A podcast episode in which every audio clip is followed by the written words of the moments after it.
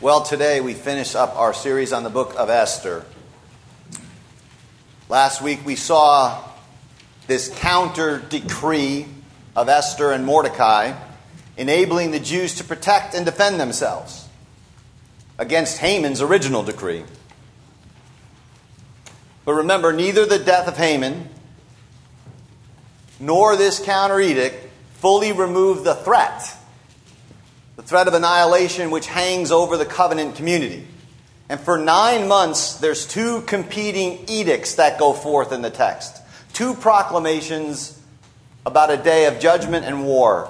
One can either become a Jew, or one can choose to be an enemy of the Jews. And that suspense between the already decisive action taken in the palace in Mordecai's exaltation and the not yet of a world still hostile with the possibility of war, that suspense resolves itself fully today in the text. And so we'll make three points. They're there on the back inside page of the bulletin the headline, the holy war, and the holiday. So, first, first the headline the 13th day of the 12th month, right, the day that the original edict scheduled the attack, Haman's edict. It's the day that the counter edict for the Jews' defense, that day has arrived in the text. So there's a collision on this day. There's now going to be a resolution of these two edicts, and it's going to be a resolution paid for in blood. This was the day, the text says, the enemies of the Jews had hoped to overpower them. But now the tables were turned, and the Jews got the upper hand over those who hated them.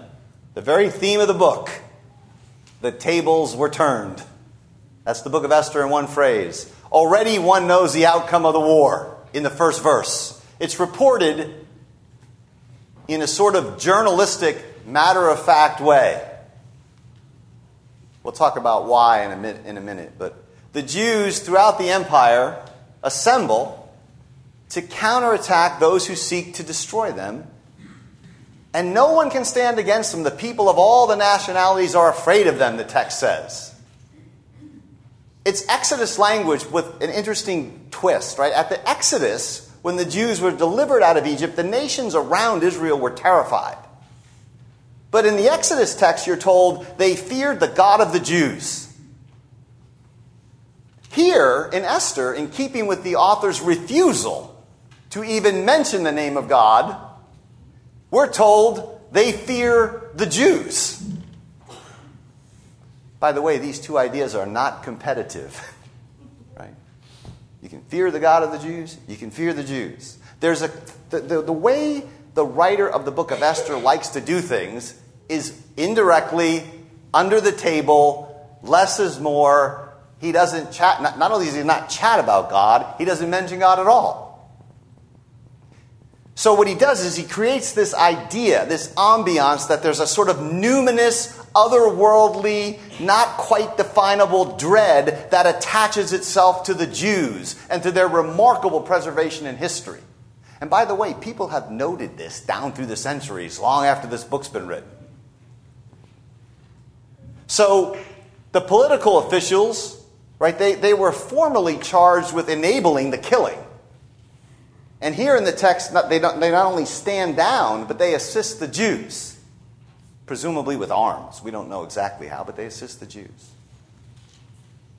And so we get in the text the root cause of this fear. Why do they fear the Jews?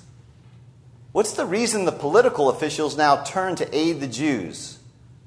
The text says, it tells us, it says, because the fear of Mordecai had seized them. Mordecai, the type, the picture of Jesus Christ, as we looked at last week.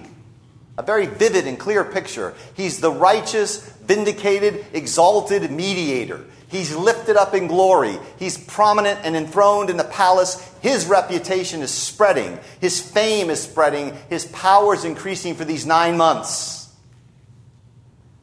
And thus, Mordecai and his people are feared. So it's been noted down through the centuries as the church has commented on the book of Esther that there's a certain anticlimactic feel when you get to this chapter of Esther, even last week's chapter. Right? The last portion of the book, the last couple of chapters, the story's told without all of this artful suspense, without all of this psychological drama of the earlier parts of the story. And there's a reason for that. Right? It's, it's because once the reversal between Haman and Mordecai takes place in the palace, the war's already won in principle. The rest of it is sort of reported journalistically.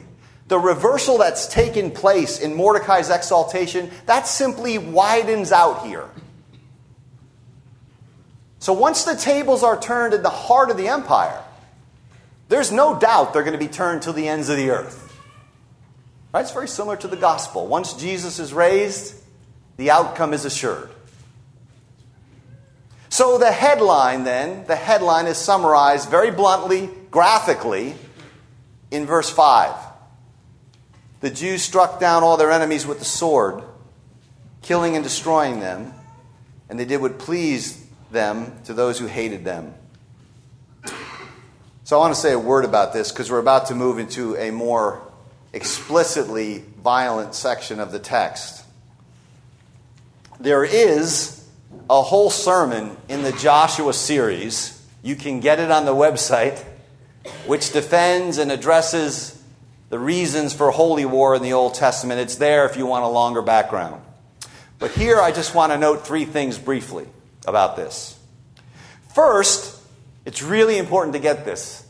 Unlike Joshua's military campaigns in Canaan, this is a holy, and here I mean W H O L L Y. It's a holy, defensive, holy war. Completely, totally defensive action by the Jews.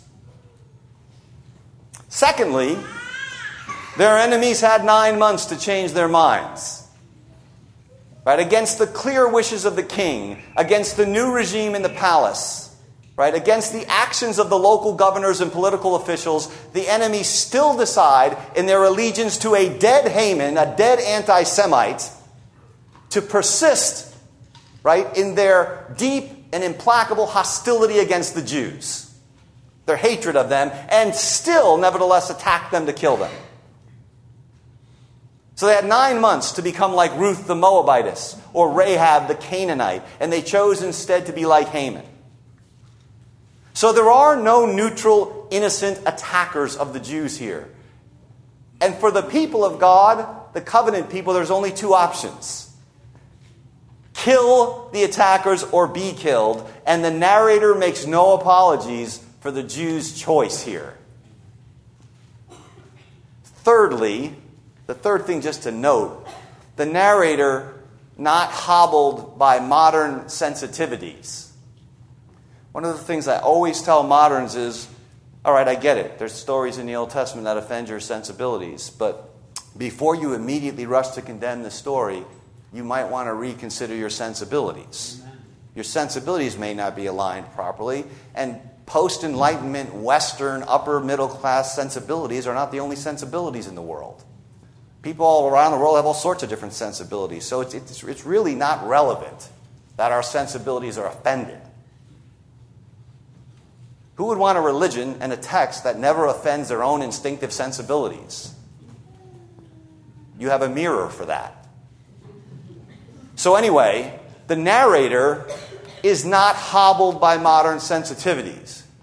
Besides, if he were, he would say, You moderns have killed a lot more people than all the bloodshed in the Old Testament put together.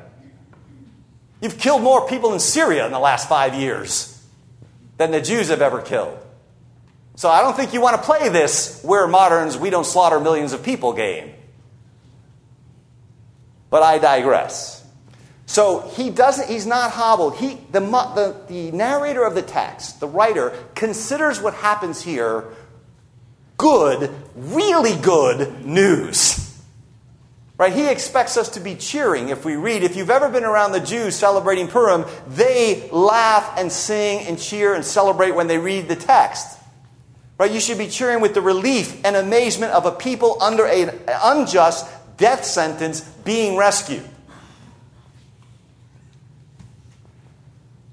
The great uh, Miroslav Volf, who's a, a theologian at Yale, talks about this. Talks about, he's from Croatia, where he has grown up seeing, he, as he puts it, his family and his relatives and his villages burned, and the women of his community raped, and his people, the earth they live on, scorched. And then he meets comfortable Westerners at Yale who insist that we can't believe that God would ever exact vengeance or justice in the world. And he thinks there's only a certain comfortable, sort of unscarred existence that has trouble with this sort of thing. But even here, even here, this is simply a defensive action. So all this is is a defensive action. So we've heard the headline, and the second point is the actual war itself, the holy war itself. The Jews killed 500 men in the citadel. They did not kill women or children.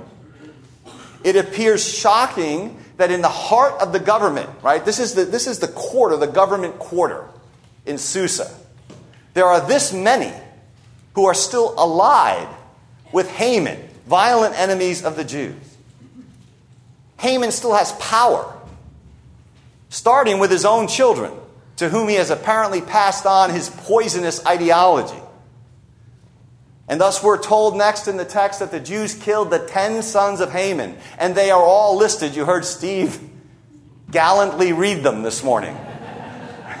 They're all listed there in the text, one name, one ancient Persian name after another. And why are they listed like that? They're listed for effect. It's a grim counterpoint to the comedic opening of the book, where all the king's eunuchs were listed by name which was a subtle form of satire. And all the king's legal advisors are listed by name in chapter 1. In other words, yes, the king has lots and lots of eunuchs to protect his harem. And the king has lots and lots of legal advisors because the, the king and the empire and the law are absurd. And you know what is fascinating about this? That if, when the book of Esther is read in the synagogue to this day, right, the, the reader, the lector of the text, is told to read the names of the sons of Haman in one breath. He's supposed to do, he or she's supposed to do this. And then read out all 10, uh, those, all 10 of those long person names in one breath. You're not allowed to breathe in again. You know why? It's the Jews' way of saying these sons of Haman are a puff of smoke. They're nothing. They're lighter than nothing. They're gone. Boom. We don't even breathe for them. We read them in one breath. And again, at the end of verse 10, we're told the Jews did not lay their hands on the plunder. We are told this three times in the passage. The war is defensive. They did not attack women or children. They did not take any plunder, even though the decree allowed it. But it's forbidden under the principles of holy war. And this is a limited defensive holy war. In holy war, the people of God are the instrument of the righteous judgment of God on the enemies of God. And thus, there can be no question of personal gain or enrichment. Taking the spoils is forbidden.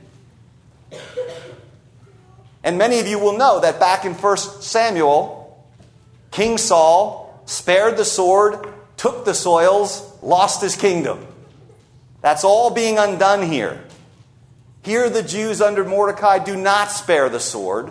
They execute Haman's sons. They refuse to take the spoils. This is not about blood, bloodlust or plunder. This is about justice, defensive justice. So the number of those killed in the citadel gets reported to the king, and strangely, the king now initiates a conversation with Queen Esther. She does not have to plead. This is how much the power, the leverage in their relationship has shifted. So Xerxes talks. By the way, this is the most he talks in the book. He says, They've killed 500 men and the 10 sons of Haman. Who knows what they've done in the rest of the promises? Provinces, and the rest of the provinces. Now he wouldn't get, he wouldn't get the reports from the provinces for weeks. He knows how many are killed where he is in the citadel. He seems kind of detached almost bemused by the death toll more than he's rejoicing in the Jews' deliverance. But then he basically gives the queen, he gives Esther a blank check.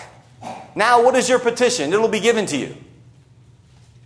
It's a remarkable act of deferral, and it shows that the tables have turned in their relationship as well. And Esther, who we've learned is both skillful but also has a spine of steel, she asks for a, a, second day to carry out the edict and for Haman's ten sons who are dead to be publicly impaled. Esther has often been criticized here for unjust, undue vengeance. But I think it's much more likely that from inside the palace, she knew that in Susa there were more attackers who posed a clear and present danger. And that there were likely to be more technically unlawful attacks. Remember, both decrees were limited to one day. But Esther's basically saying they're not going to stop attacking us, so we need to be able to defend ourselves one more day. So, this impaling of an enemy's sons, this is well documented, widely practiced in ancient Near Eastern warfare. And what it does is it sends a very grim message to the anti Semites and to other allies. It says there will be no restoration of Hamanite policies. It's a deterrent. It says, never again. Right? It's a kind of ancient version of judgment at Nuremberg. So the king issues an edict. The sons are impaled. 300 more enemies are killed the following day in the citadel. Again, we're told no hands were laid on the plunder. Then the report comes in from the provinces. Now remember, this is a massive empire from India to, to, to modern day Ethiopia and the Sudan. There's 75,000 attackers that were killed. And again, we're told the Jews did not lay hands on the plunder. So there's victory in the city, there's victory in the provinces. So again, sensibilities. You know what one modern scholar says here? It may be the best thing. He says, the victory in the provinces should be viewed as equivalent to a successful insurrection in the World War II era Warsaw Ghetto, with the result of 75,000 SS troops being slaughtered. That's how you should read the text. So finally, there's a holiday. The whole rest of the book is taken up with showing how this, including Esther's request for the second day, this is the origin of why the Jews to this day celebrate the Feast of Purim over two days and not one, because Esther asked for that second day. Right? They just celebrated this in, in March. Right? The Jews just celebrated this holiday. And I want to focus on this note of celebration. We're told three times in three verses that these days are days of feasting and joy, days of rest, days of giving gifts, almost certainly uh, food gifts gifts to each other, and then after our text, we're told gifts also to the poor. Right? And this practice continues in Jewish communities. So, we mentioned last week the already, the not yet in this text. Mordecai is exalted, a new decree is promulgated, but the old threat of death, the old decree, the presence of enemies remains. But here, the enemies are defeated. And the church enters into joy and into gladness and into her rest. In many of its contours, the book points to these New Testament realities in Christ. Even the feasting in the book has now been reversed. There's about nine or ten banquets in the book of Esther. This is how the age ends. The, the enemies of God, with their banquets in the grave, banquets in the mouth of the grave, are defeated, and the church celebrates the marriage supper of the Lamb in the light of God's face. And that celebration is already underway. It begins now. It was already underway when the Jews began celebrating Purim after this triumph. It continues in the church's life of eating and drinking together, especially at that table, but not exclusively there. So, festivity banqueting, joy, eating, drinking, these are to mark the life of the Christian community. And it's rooted in what God has done for us in Christ, which is prefigured in this story. Right? Eucharistic living means living with gratitude, living that's fundamentally vertical and, and gives thanks, gladness. And it, that kind of living should produce an avalanche of hospitality, of banqueting, and of feasting and of joy. These things are sacraments, of course. They are not the substance. They, they, they, you know, the food and drink of this age point to the new, the new, new creation. The creation itself is a sacrament. We don't turn sacraments into the thing itself, but we enjoy the sacramental gifts of God. So I'm going to conclude with some orientation for us from this text and from the book as a whole, since this is the last text we'll look at in Esther. I'm sure that you've been relieved about something which has terrified you. Probably almost everyone of any years has had this experience a medical diagnosis which you might dread, which turned out to be wrong, or a gripping fear which turns out to be unfounded. The, the atmosphere of relief only heightened, right? Escalated for a whole people's existence. That is what this text is trying to get you to taste and feel, to breathe in. And that points us to the gospel.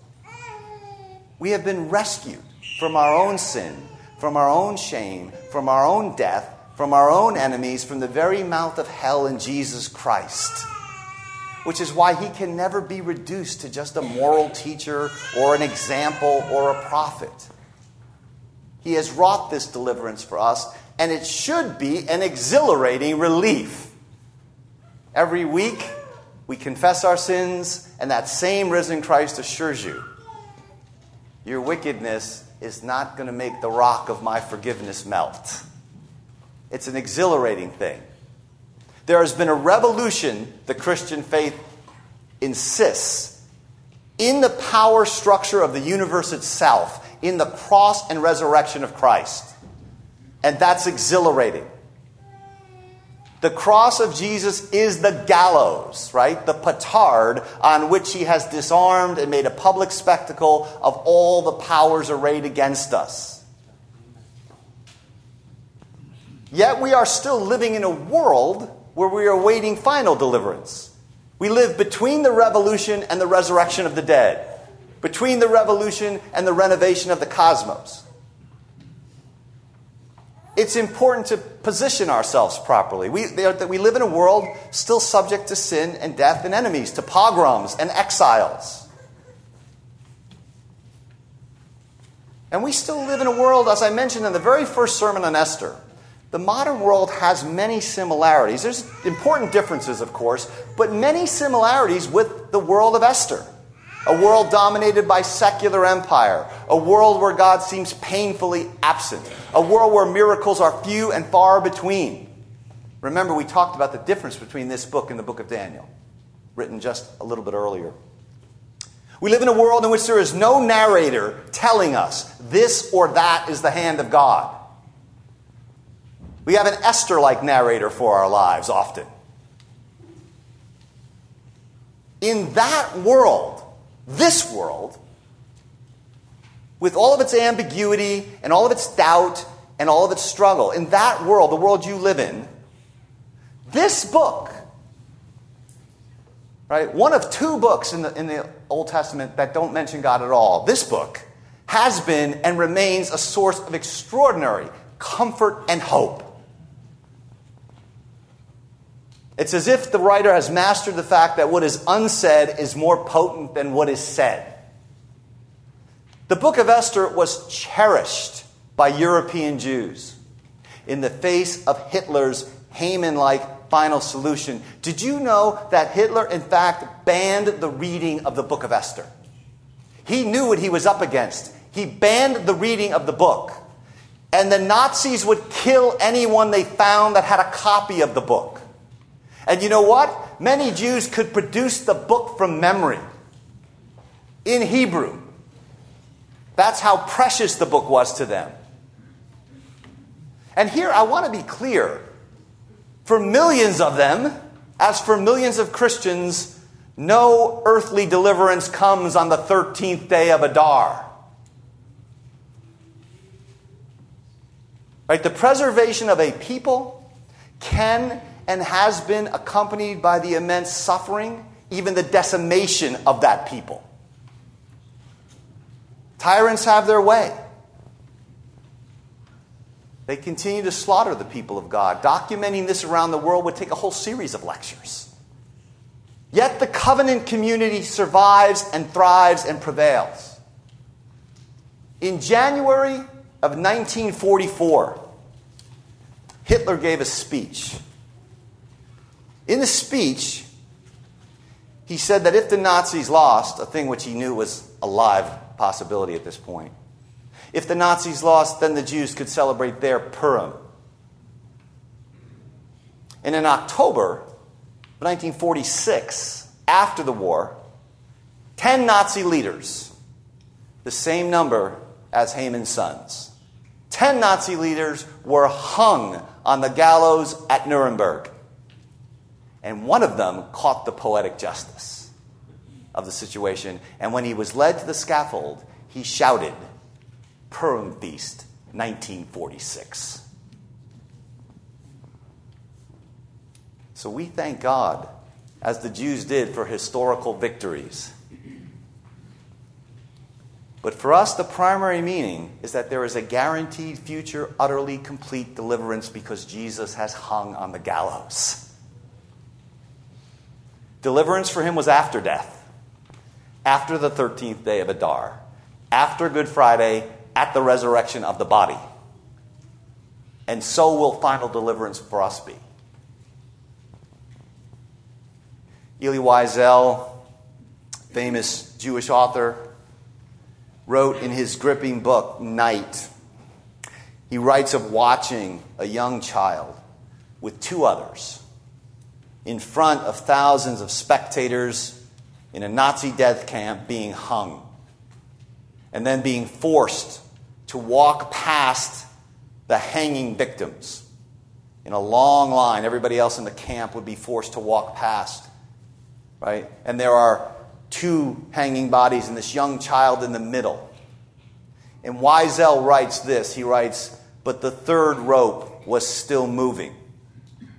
The child, too light, was still breathing. And so he remained for more than half an hour, lingering between life and death, writhing before our eyes. And we were forced to look at him at close range. He was still alive when I passed him. His tongue was still red, his eyes not yet extinguished. Behind me, I heard a man asking, For God's sake, where is God? And within me, I heard a voice answer, Where is he? Where is he? This is where. Hanging there from this gallows. Now, of course, Wiesel meant that God himself was extinguished, that God himself had died in the camps for him. For us, it means that if deliverance does not come now on the 13th of Adar, if it appears that God is silent, if holocausts rage on, if miracles do not intervene, if there are no voices, it means that our God is on the gallows, deep in the fabric of death, as the one who destroys death by dying. Christians believe in the face of these things not because we're sentimental or romantic or because we're irrational and we're just going to believe anyway. Right? The scandal and the absurdity and the terror of this kind of evil is at the very heart of the mystery of the cross. Right? We have a God who is innocent hanging on the gallows, around whom were a group of people saying, Where is God? Right? This one conquers by being conquered. This one's ironic victory secures our victory. this one's resurrection, with its guarantee of your resurrection, alone secures the hope of the book of Esther. And this is why, in the midst of a brutal and dark world, the people of God, hounded but not extinguished, trusting, trusting this often mysterious and elusive providence, still flourish and we still celebrate. When we eat, when we drink, when we sing, when we praise God, here is what we are doing. We are exercising a, a kind of defiance against the powers. We are refusing to capitulate to the narrative that can be written. Because we are saying, yes, that is God hanging there on the gallows. Because our mediator hung on the gallows once at the bottom of all human misery and abandonment. And because that mediator is exalted, we sing. And the church is singing in the teeth of the most difficult century to be a Christian in the history of the church in three quarters of the world. He has canceled the decree against us. He has promised that the gates of hell will not prevail. He shall come again in glory to deliver us from all our enemies. We believe this, again, not because we're hopeless romantics or because we're naive. We believe it because a revolution at the center of power has already occurred. Right? Our greater Mordecai has already been exalted. And then, by the strange and silent and elusive providence of God, his empire will extend to the ends of the earth. And on that day, we will say, all of history's tables have been turned. And God has given us the upper hand over all our enemies. Amen. Amen.